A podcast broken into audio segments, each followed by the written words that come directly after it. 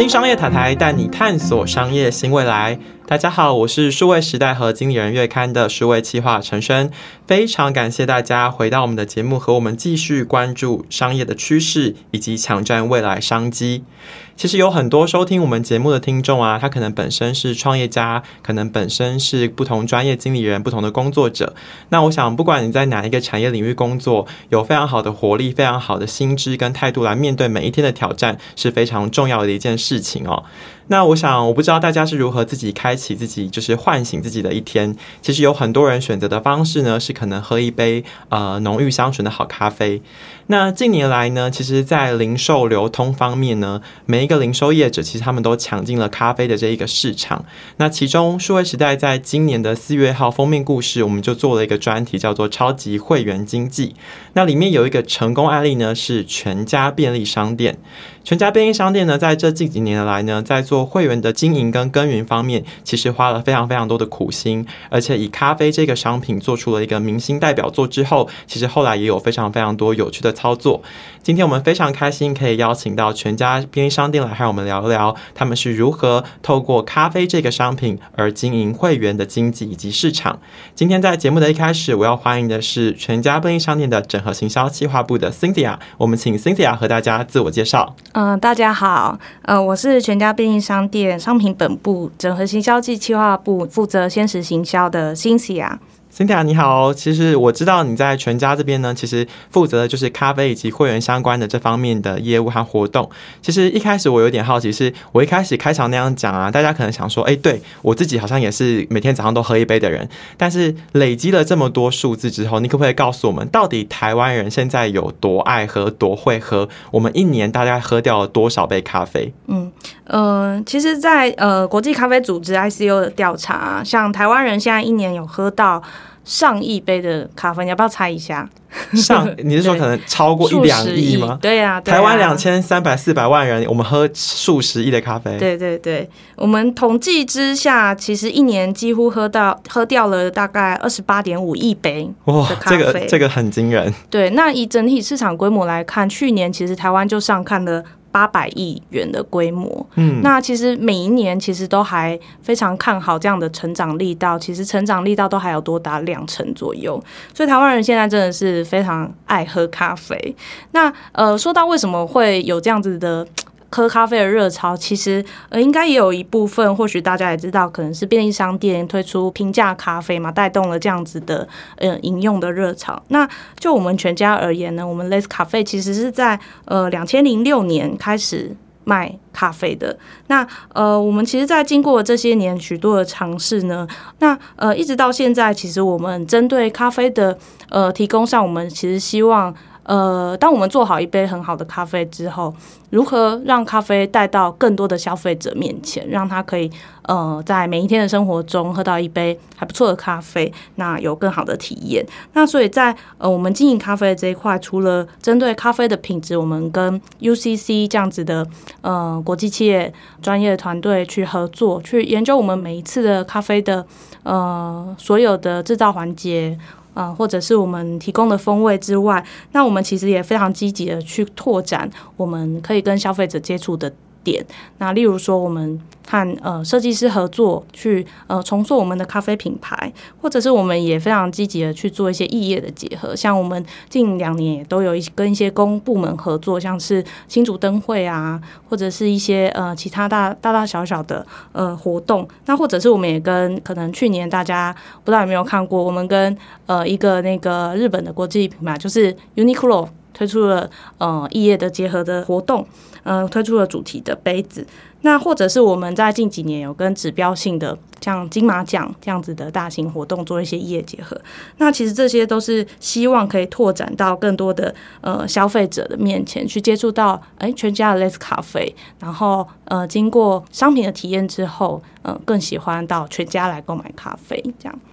因为其实我自己对于全家咖啡一直以来的印象就是，它是一个非常创新的产品跟品牌。就是你常常会哦有一个惊喜，就是比管说，比如说之前跟比如说唐宁合作，然后你就会听到哦又有新的口味、新的咖啡豆、新的不同的，不管是呃异业跨业的合作。其实我们这个节目跟大家聊过非常多呃，不管是数位转型或者是产业创新的题目，大家都知道，其实在做这方面的推动的时候，其实是非常不容易的，因为你看到一档成功的话题商品背后，它可能要付出的苦心。他要考量的点是非常非常多的。那刚才讲到，就是全家这边做过这么多的创新。那我们作为一个外部观察者，其实我们好奇的是说，那 Cynthia 你自己在组织内做这样子的创新策略的推动的时候，你们在产品的选择、TA 的锁定，或者是行销活动的规划上面，你们的思考跟考量会是什么？嗯。呃，我们在咖啡这块，其实当然我们的本线就是，呃，我们目前在提供的呃经典系列，当然就是我们长期必须一直去呃不断更新它的品质的呃一一个系列的商品。那但是呃随着这几年，像刚才有提到嘛，咖啡的市场不断的扩大，那我们也不断的去思考说，我要怎么提供消费者。更不一样的感受，跟更不一样的咖啡的体验，这样子。那所以我们才会在二零一七年的时候，第一次在嗯便利商店这样子的呃通路里面推出了单品咖啡。那呃，我们推出了单品咖啡的同时，其实我们也是更进一步的呃，更让我们与 UCC 团队的合作呃。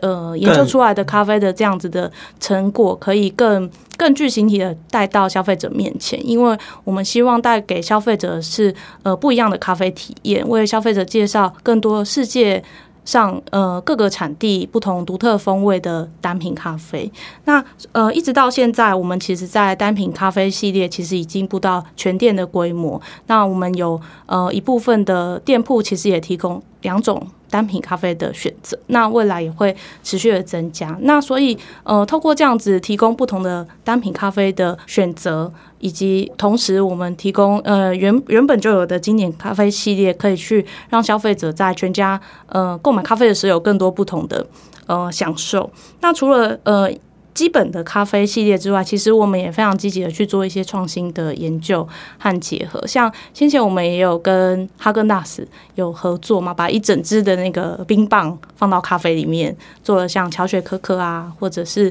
呃不同的呃像贝里斯系列这样子的咖啡产品。那近年我们其实呃不管是不是创新。的出发点，或者是我们希望去呃研究市场的嗯需求动向，其实我们都还是会回到消费者希望嗯可以在便利商店得到什么样子的不同的商品的选择嘛。所以呃像近期我们有推出呃燕麦植物奶拿铁，那这个其实也是近年我们整体的消费者对于健康或者是呃不同的产品线的需求，那我们就会进而的去不设限的去。呃，研发出不同的创新商品。其实刚才 Cynthia 跟我们聊到，就是全家咖啡近年来做了很多跨界异业的尝试跟创新嘛。那我们知道，就是透过这么多创新的，不管是单品咖啡、经典咖啡这些新的话题商品，你们就有累积出就是一群新的粉丝。那好不容易长出了粉丝，总是要继续的，就是深耕跟经营他们。在经营会员这一块，我们知道全家有推出了属于自己的 APP。那推出这样的 APP 之后，改善了很多我们传统在寄杯啊、买咖啡或者是购物。上面的一些痛点跟问题，可不可以请 Cynthia 稍微讲一下推出这个全家 APP 之后，你们大概呃解决了哪一些问题？那这个 APP 它发挥了哪一些功能来帮助你们做行销？嗯。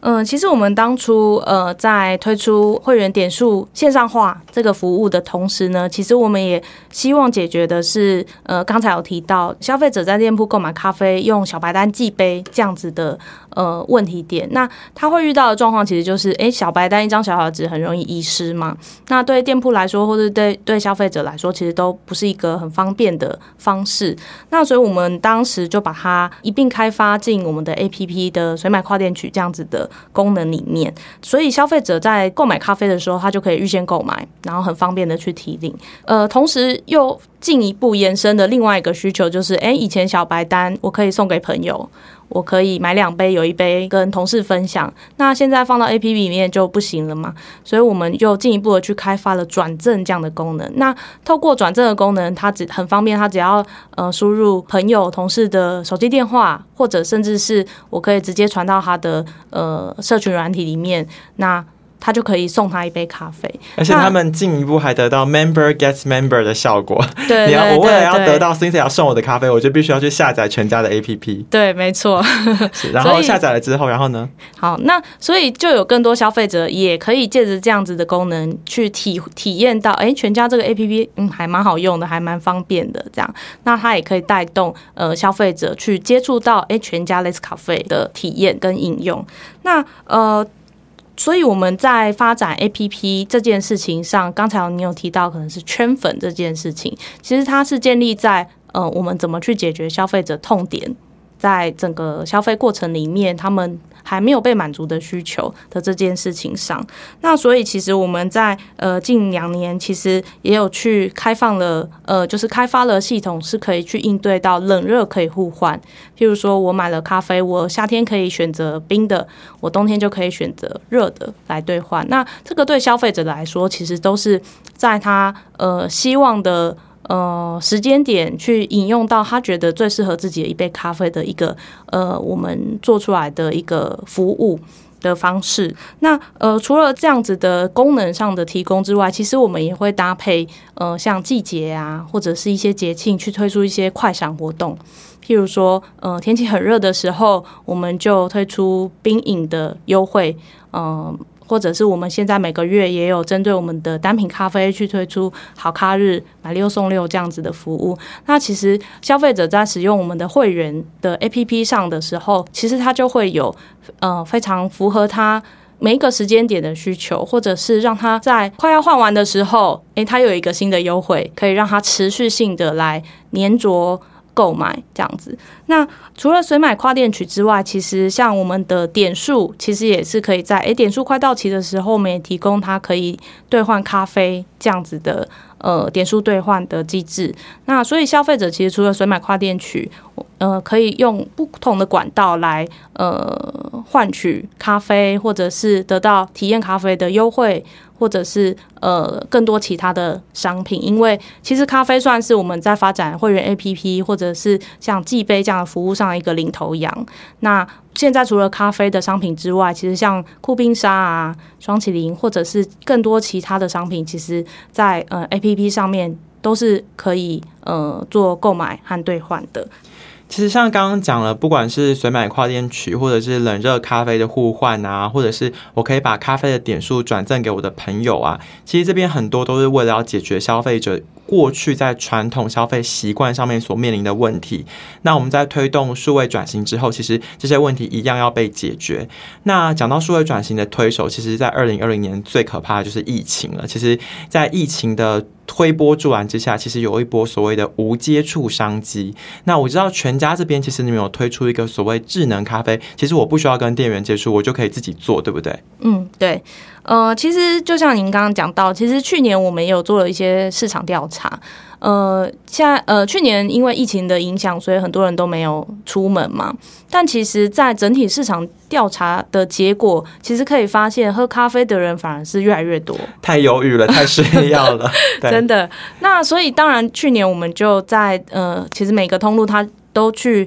呃，为了疫情做了很多的防范措施。那所以像您刚才提到，智能咖啡机也是我们近几年一直在研究的一个呃新的呃咖啡的提供模式。那它其实就是呃在部分目前其实有几间店铺其实是有导入这样子的服务，就是呃在收银机台的附近，我们会设置一个自助式提领呃水买跨店取咖啡。的机台，那消费者其实准备好他预先购买好的 A P P，呃，里面咖啡的兑换条码，那他只要逼一下，他就可以自己点点击他要购买的咖啡，然后自己完成制杯，然后就可以把咖啡拿走。那他其实就呃解决了他可能在尖峰时段必须要等待制作咖啡的这样子的呃时间上的浪费。那呃这个其实也是我们在推动咖啡的。呃会员的经营或者是 APP 的运用上，希望把这样子的便利服务再导回店铺里面，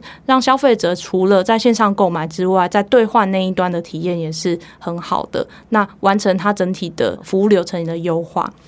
那除了呃智能咖啡机之外呢，其实我们呃近年其实也非常呃致力于提供更好的呃休息环境嘛，所以我们其实也有推出将近八十间以上的呃咖啡强化型的复合店，让消费者诶提领完咖啡之后，也可以坐在呃店铺里面的休息区诶。稍微放松，呃，饮用一下咖啡，吃点东西。那其实，所以我们在呃，针对咖啡的饮用，或者是咖啡的会员经营上，其实是从线下到线上，再回到线下，嗯，这样子去希望让整个咖啡的呃消费生态圈，在我们的会员的。呃，经营上应该说是在会员的经营上，我们希望他可以体体验到一个非常独特的，在全家才能享受到的咖啡饮用的享受。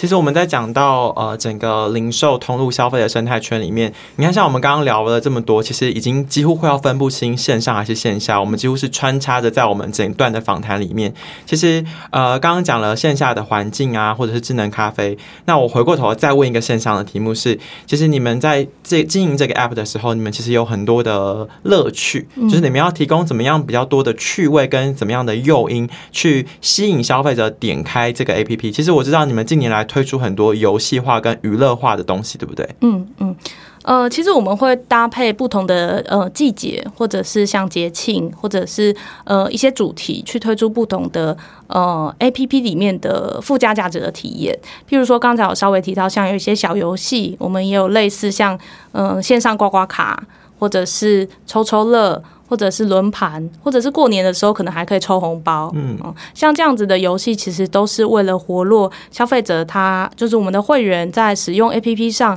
的粘着，让他觉得说，哎，打开全家 A P P 其实是每天可能都有不同的惊喜和呃，他让他触动他持续的一直去打开 A P P 的一个方式。那像近期我不知道，呃，你有没有听过，就是。前阵子，哎，最近也很夯的，就是我们的友善时光，呃，推出了新的 A P P 里面的功能是友善地图。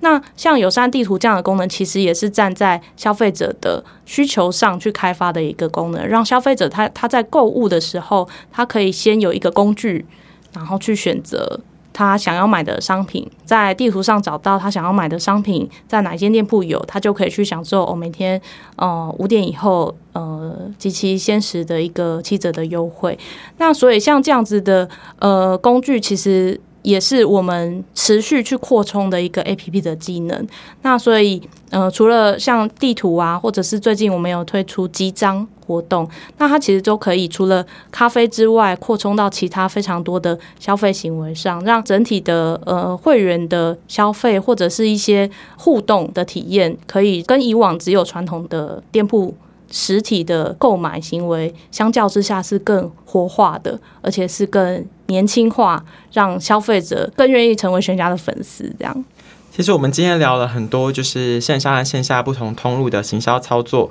然后我们看到了全家的会员经营，然后从过去推出经典咖啡，到近年来单品咖啡异业合作，还有 A P P 不同的波段跟活动。其实我们知道，全家在创新这一条路上是不断不断的在新商业的模式上面做探寻跟发掘的。呃，最后请 Cici 帮我们做个总结。你觉得说，其实我们今天聊了那么多，你觉得全家不管在会员啊、整合行销上面，你们目前为止你觉得成功的关键以及你你们最在意的核心价值是什么？